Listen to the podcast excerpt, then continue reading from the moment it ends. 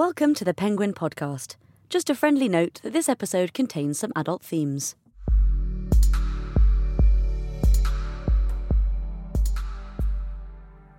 Hello, welcome to the Penguin Podcast, where authors choose objects that have inspired their creative process.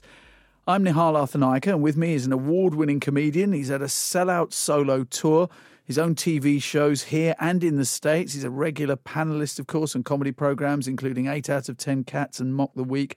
And now he's written a book, Straight Outta Crawley. Now, this is a riff on the title of the NWA album, Straight Outta Compton, which gives a clue as to how much he loves hip hop. It's a memoir of a distinctly average human being, but Romesh, you're not an average human being. But there are some brilliant stories in here, and you are, thankfully, going to read out one of them later on. It's Romesh Ranganathan. Romesh, welcome.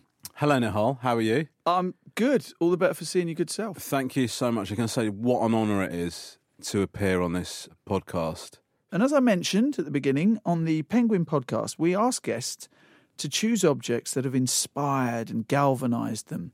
And so Romesh has chosen items including a microphone stand and, of all things, a Trading Places poster. It's a movie from back in the days. Your first object you've got for us today, mm-hmm. it's an album. Yes, it's Public Enemy. It takes a nation of millions to hold us back, which I don't know if you're aware of that. Are you aware of that work, Nihal? I know that you purport to be a hip hop fan because, I don't know, you're looking for an angle. Um, um, but, but, Bus me thrown under. Uh, no, but basically, this is the album that got me into hip hop, and hip hop has been, as you and I know, for both of us, has been such a defining thing for me. Basically, somebody left this album at my house. This might be revisionist history, but in my mind, what happened was that I heard "Rebel Without a Pause," and just thought, I don't know what what is this, man? Like, you know that. The kettle noise on that track, Yeah, yeah, and just like the so- the sound, It's a sample of Fred Wesley, Blow Your Head. yeah, there's a new book out called Chamber Music by Will Ashon. Have you read it? It's all No. about Wu Tang's first album. No, I didn't know, but I know Will are- Ashon. We used to write a hip hop connection together. Yeah, so there's about seven pages about that sample.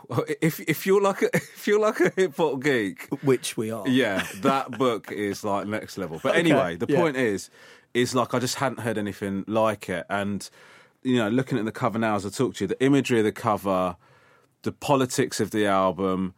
Chuck D's voice and Flavor Flav's voice, the characters, everything, the S1Ws, everything about it. Bomb their- Squad their- production. Yeah, their logo, everything about it was like designed to hook me in. That's what it felt like. Do you know what I mean? And I was sort of one of the only brown kids at my school, and it's like the identity politics of it all I really connected with, and it basically started a love of hip hop for me that I've never really lost. Do you know what I mean? I sort of am frozen in that.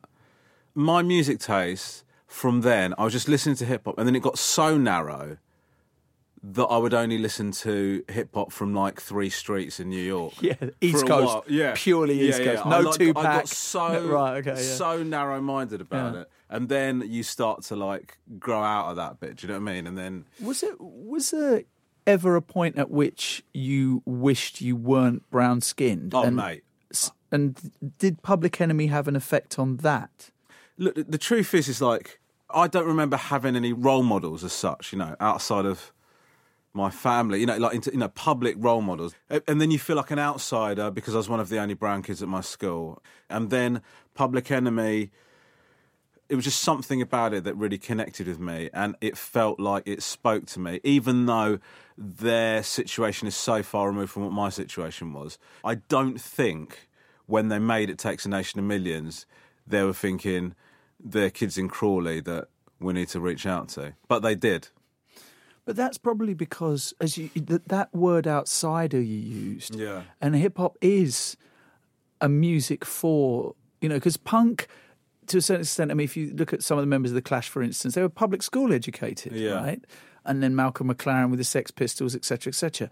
But hip hop, there's nothing other than ghetto. I mean, LL Cool J, Run DMC, and that they they weren't necessarily purely hood, but outsiders, people whether it's socioeconomic Yeah. culturally, and you felt that, right? Yeah, I did. I definitely did. And and then when I started to really get into hip hop, like my family started going through hard times or whatever, and This was financially. financially, yes, my like house got repossessed, and then my dad went to prison, and council put us in this bed and breakfast until they could find us housing.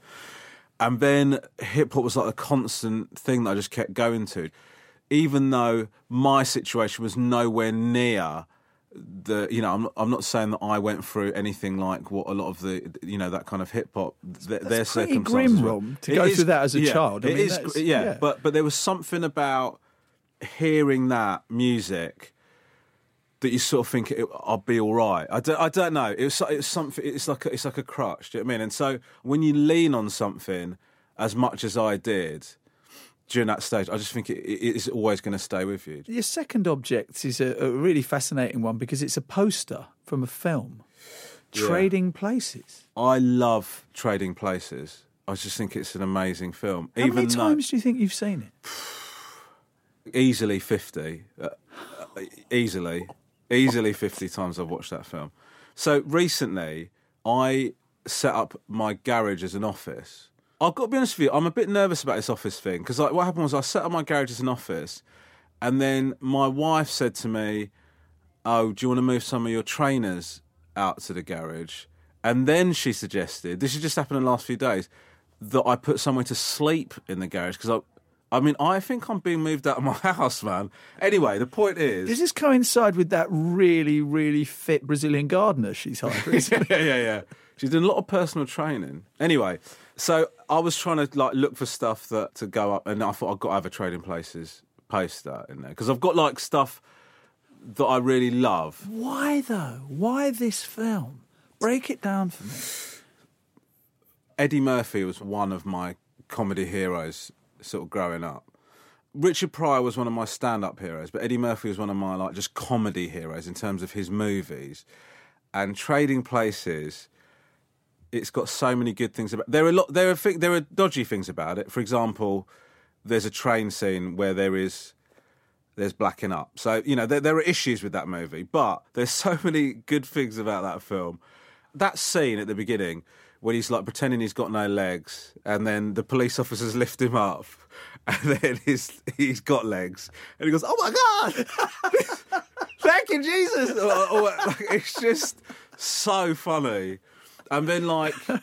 Um, Dan Aykroyd's so great in it. Jamie Lee Curtis is is great. I, I just everyone's good. I love Randolph and Mortimer. You know that that whole setup, all of that, and the social mobility thing of it. There's something enticing about that. You know, can they swap them and see what happens? It's got so many ingredients that I found like such a hook.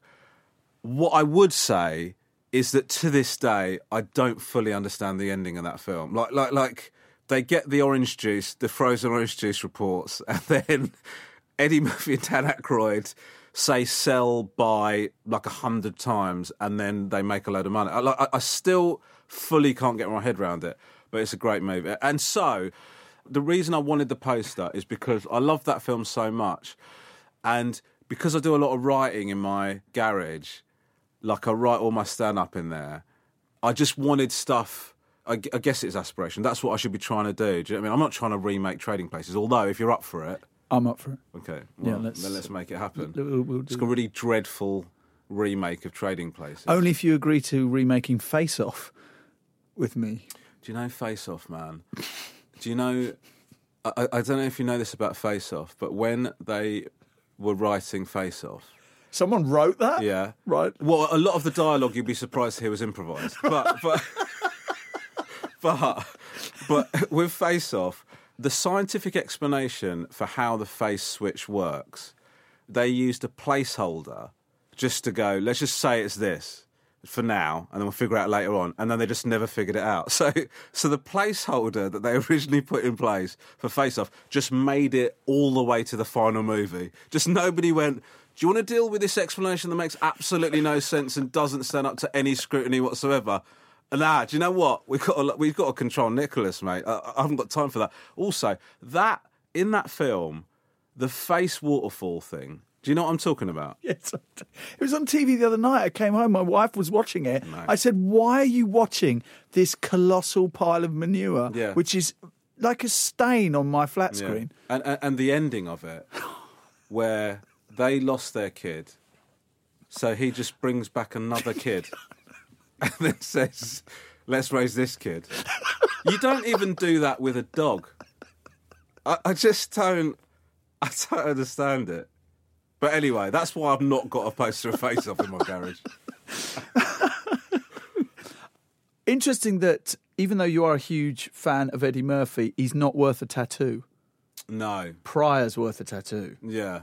Well, yes. Yeah. What do you mean? Well, yeah, you've committed to the tattoo. The tattoo Yeah. exists, unless Yes. unless unless I've just been a bit racist and it's not Richard Pryor, and I've just gone, oh, you got Richard Pryor in your Well, arm, and I gone, oh no, just- it's not Richard Pryor. That's I did get Richard Pryor on my arm because his stand up, he is the best stand up of all time, in my opinion. why. He was designed in a lab to do stand up. He was given everything, right? His physicality, his voice, his terrible background that wired him differently to make him delve into those depths. But Richard Pryor, why I think he was such a genius, or why why I admire him so much, is he was on a path to being a really successful mainstream comedian, right? he was doing all the TV shows. He was doing, and he was doing very, very unchallenging. There's nothing wrong with it. It's great. There's nothing wrong with unchallenging comedy. I've got no issue with that. I'm not. I'm not a snob like that. But he was doing like the TV spots, and then he walked away from it because he just suddenly had this epiphany. He was doing like a Vegas residency, and I was like, I don't want to do this anymore. I don't know what I'm doing. And then he came back, this politicized kind of talking about the the plight of black people in America, just reinvented himself. There's like a, a stand up set of his on YouTube. People aren't enjoying it, or, or they're, they're struggling with what he's saying. He just and he doesn't care. He's just doing what he wants to do, and then he picks up on that. And this new version of Richard Pryor, this honest, challenging, he talked about sex in a way that had never been spoken about before in stand up. He talked about the plight of the black race and he talked about his own struggles. He he did jokes about his drug addiction. He made a funny routine about when he was so high he set himself on fire. He turned that into a bit. Do you know what I mean? Like he is unbelievable. He's amazing. His level of honesty is something that I aspire to, and I haven't achieved that yet in my stand up. I think calling your last born a prick is pretty honest. Yeah, that is true. That is true. Yeah, actually, maybe I am Pryor. Yeah. I think honesty you're pretty good with. I've seen you. I've seen you annihilate people in the front two rows fairly honestly. Yeah, that's true. That is true. Yeah. But but like in terms of like Or tell someone their baby's ugly in the book. yeah, but that was in the pub. They bother me in a pub, mate. So I'm going to be honest about your baby. What? Let me just clarify that. Well, that can't exist on this podcast in isolation. Do you know what I mean? And just let that hang there. I was in a pub. Let's talk about this in the book. But I was in a pub. Somebody came up to me and said, "You used to go to school with my girlfriend. Tell us a joke." And I said, "I don't do jokes." Right? And then he said, "No, do us a joke. You're a comedian." And I said, "I don't do jokes." And then he said, "No, do us a joke." And then I said, "Look, mate, like I, I said, I just don't do gags." And then he called his girlfriend over, and she came over, and he goes, "Is it a comedian you go to school?" She goes, "Tell us a joke." Anyway, the long and the short of it is, I ended up just walking away. I said, "I'm having a drink with my wife. I'll see you later." And then he just started going, "You're not funny in real life. You're not funny in real life." And then he goes, calls over to his mate. He's not funny in real life, right? I thought that was the end of it. I thought I'm going to happily live my life, never speaking to those people again. Then later on, she comes up to me with a baby in like a car seat and goes, This is my baby. Go, She said, This is my baby, like she was the only person that ever achieved that. Do you know what I mean? That's the way she said it to me, right? So I go, Cool, good, like, wicked. And she goes, Do a joke about my baby. I'm not a jukebox. You, if you give me a topic, it doesn't make it easier. she goes, No, do a joke about my baby. And I go, no. She goes, do a joke about my baby. And I go, I don't know, it's ugly. Right? And then she goes, she goes, that's not a joke. I'm laughing. what is your end game after you tell someone their baby is ugly? I'm just trying to bring the conversation to an end. Well, that ain't going to bring it to an end, is it? Let's be honest, not everybody's babies are cute. Do you know what I mean? No. No. Was the baby genuinely ugly, or was it just a way of getting out of the conversation? All conversation? babies are ugly. It was at that sta you know, that squish face Yeah, yeah. Oh right. Okay. where you're you're genetically hardwired to love and find that your baby yes, cute. but no one else. But le- objectively speaking, Yeah. it's disgusting. well, they are boring. For the first so six months, they're really boring. It's so ridiculous. Man. Yeah, yeah. And I'm, I mean, I'm just my own two, and I love them now to Yeah. like up to heaven and back. But Yeah. just didn't do anything. Yeah, yeah, yeah. I know. If, in terms of what they're bringing to the table, it's nothing. No. No. Uh, mic stands. Yeah. I love this because I've been, you know, in front of quite a few mic stands in Yeah. my life. Yeah. So what does Yeah, it you're doing all right, symbolise yeah. for you? Yeah, well, you know, keep getting jobs stolen from you. We're not going to talk about that. Um, what I mean, we are absolutely smashing the diversity quota on this podcast. you must only have to do white blokes now after this. Like I double brown on this. I'm only able People to. must be absolutely loving it. I've got a list of middle-aged public school boy white blokes yeah. who I'm going to uh, interview. Nihal, can we get Romesh on this one because it, not because we want him, but it's what it opens up for the other bookings. We we no longer have to worry about it. He's he's brown. He's got a lazy eye. We wouldn't have to book anyone else for the two He's a vegan. Yeah, he's a vegan. There yeah, you go. there you go. There's another one as Yeah. well. So the microphone stand. What does the microphone stand symbolise to you? First of all, I've got a microphone stand in my garage, right? And this is What mic? uh, SM58. Oh, the SM58, the Shure Yeah, SM58. Yeah, yeah, yeah, of Oh my course. has to be.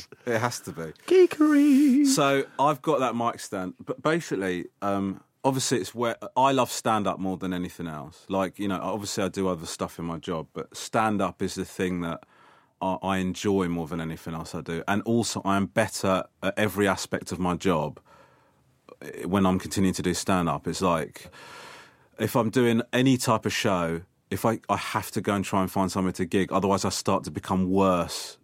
I feel at the other jobs that I'm doing. right, It's just, that's your gym routine. Basically, yeah. Right. So the reason I've got a mic stand in my garage is sometimes when I've written a bit, I'll stand by the mic stand in my garage and just try and sort of get myself into the headspace of like what it's going to be like to deliver that On to a your crowd. own? on my own in the In garage. your garage? Yeah, yeah. It's You weird, stand there with it? a microphone looking at an imaginary audience. Have, Yeah. you, have you painted them onto the inside of the No, garage door, or do you have it. mannequins in various states of Well, I- discontorted? Listen, my marriage is on a knife edge as it is. If my wife walked into the garage and saw me talking to some people that I'd painted onto the wall, that would be it.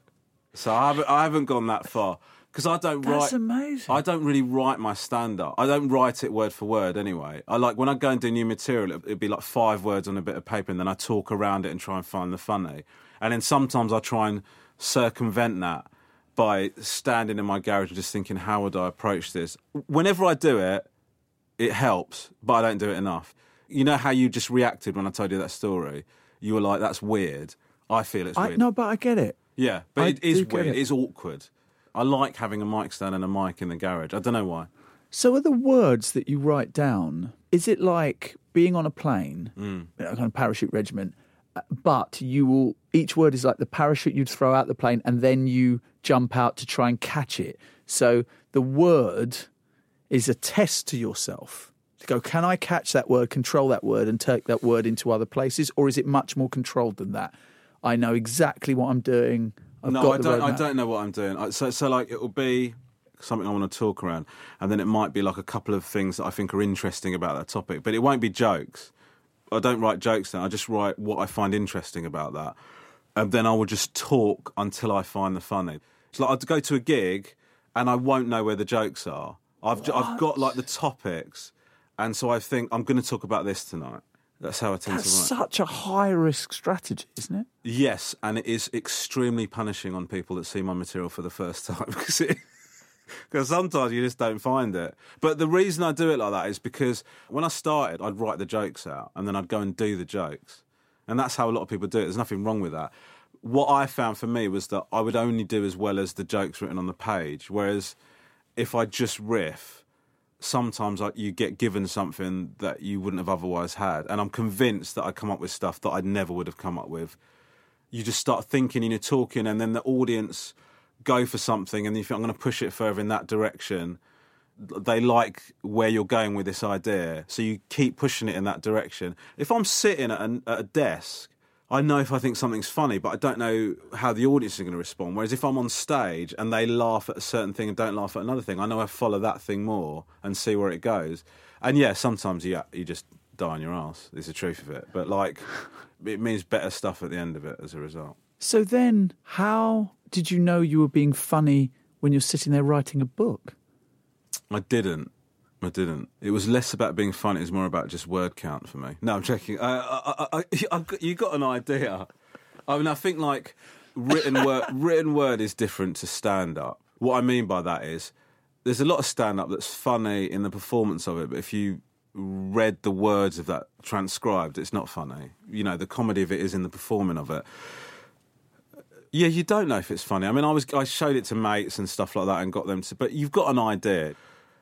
If I'm being honest and saying what I really think, that it tends to be funnier than if I'm trying to look for some sort of gag. Do you know what I mean? Like if I'm just sort of think about what I think, what I really think about something, and then it becomes easy to be funny, and that's what I try to do with the book. To a degree, you know, if I was truly honest about what I felt about everyone, it's end of a career. There's going to be a book, mate, in the future where I'm going to burn every single bridge. When I'm ready to leave, you are coming under it, mate. Uh, listen, I, I'm dreading now what I'm going to get from you. Good grief. I know you've been storing that up for some time just because I eat honey. You do this a lot. No, mate. I don't, I'm not going to do that. I'm not going to drag you back into this. Okay, gonna you- because I got a lot of abuse on Twitter the last time I talked about honey on your. Just so I'll just say this one thing: honey is morally corrupt. Okay, that is all I'm going to say. Okay, it is wrong, and if you think I'm overreacting, you need to take a look at yourself. Do you know what? L- last week, one of my neighbours came over and said I'd made a fool of myself at work. I said, "Okay, how did you do that?" She said, "Well, I was joining in with everyone saying how bad palm oil was, and then mm. I said." Because it's it's terrible that they have to take the orangutan's hands off to extract the palm, the oil from the palms of their hands. Your neighbour said this. Yes. Where do you live? What? Do, do you know? Do you know if my neighbour, if my neighbour came up to me and said that to me, I would. Do you know what I think? I have to move because I am living in a neighbourhood where people think that. Do you know what I mean? What does that say about where my life is at? I, I don't want to live near people like that. Do you know what I To be, to be fair, she said she was felt humiliated at work when it was pointed out to her palm oil does not come from the palms of orangutans. I I would be less worried about being humiliated. Just be grateful you got a job in the first place. You start throwing around ideas like that. Do you know what I mean? You've never made a mistake. Like someone said to me that um, because we we started talking about it. Someone said to me that their brother had convinced them when they were a kid that coconuts were bear eggs.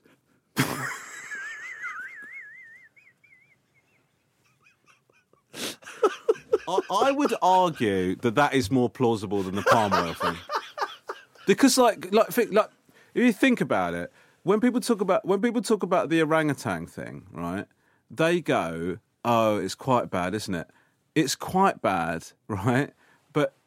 So, so she's saying that there is a debate about whether cutting the hands off orangutans and squeezing them to extract the oil. No, she thought that was horrific. To be fair, no, I, I maybe Yeah, I but what, what, then what does she think about society? Because because people are going, oh, is it bad palm oil? Oh, I see. Do you know what I right, mean? Oh, is it, ba- is it bad? She thinks that people are going, is it bad? Yeah, it is bad.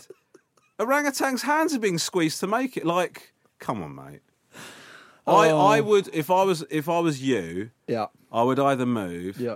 or just give her a note saying it would be nice for my family and I if you moved.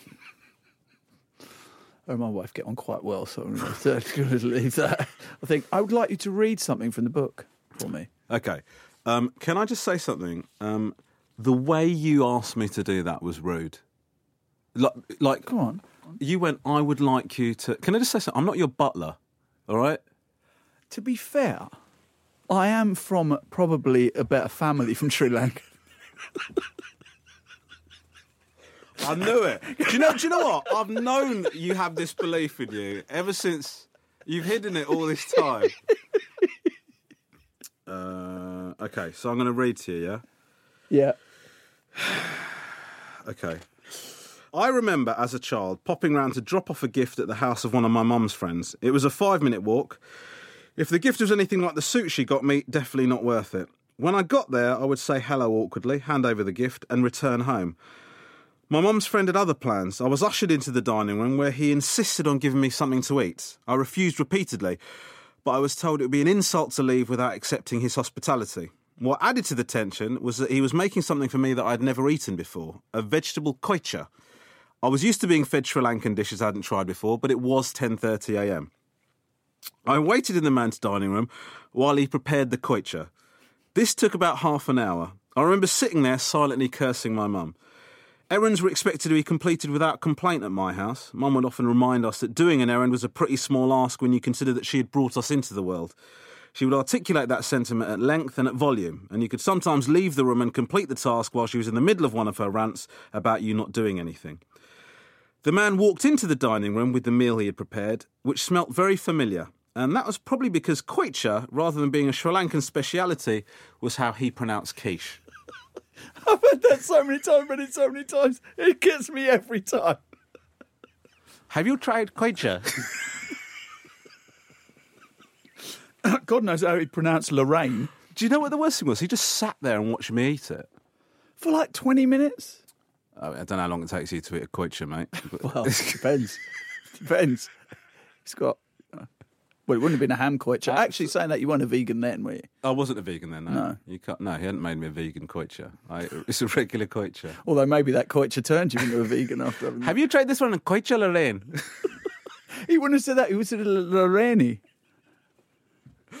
oh, mate, it was bad. Um, Just- Romesh, thank you so much, man. No, thank it's you, mate. It's always good to see you, man. It's always good to see Listen, you. Listen, I've said to you, whenever you need me to throw you a bone and turn up on one of these crap things you're doing, I'm I'm happy to do it, man. Do you know what I mean? It's just anything I can do to just give you a little shine, you know? Um, no, listen, I, listen. I love seeing you. I know you throw me these bones once in a while, and it Mm, yeah. means, and I and I trade off, you know, the fact that correct. that you are you. Yeah. Yeah. I trade off the fact that you are you. So thank you. I'm a big fan of yours. I- I'm going to say this. I think you're brilliant at what you do. And and also, What do you mean? The other day you said to me, "I have no idea what you do." correct. Yeah. But I think you're brilliant at that, whatever it is. Uh, no, you're good. You are good.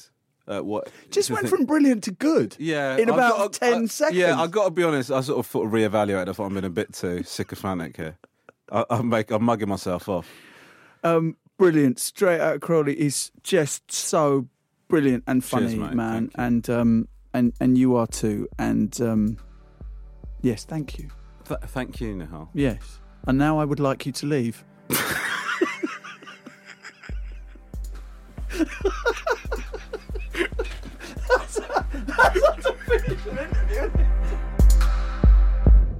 In three years, Stormzy has risen from one of the most promising musicians to a spokesperson for a generation.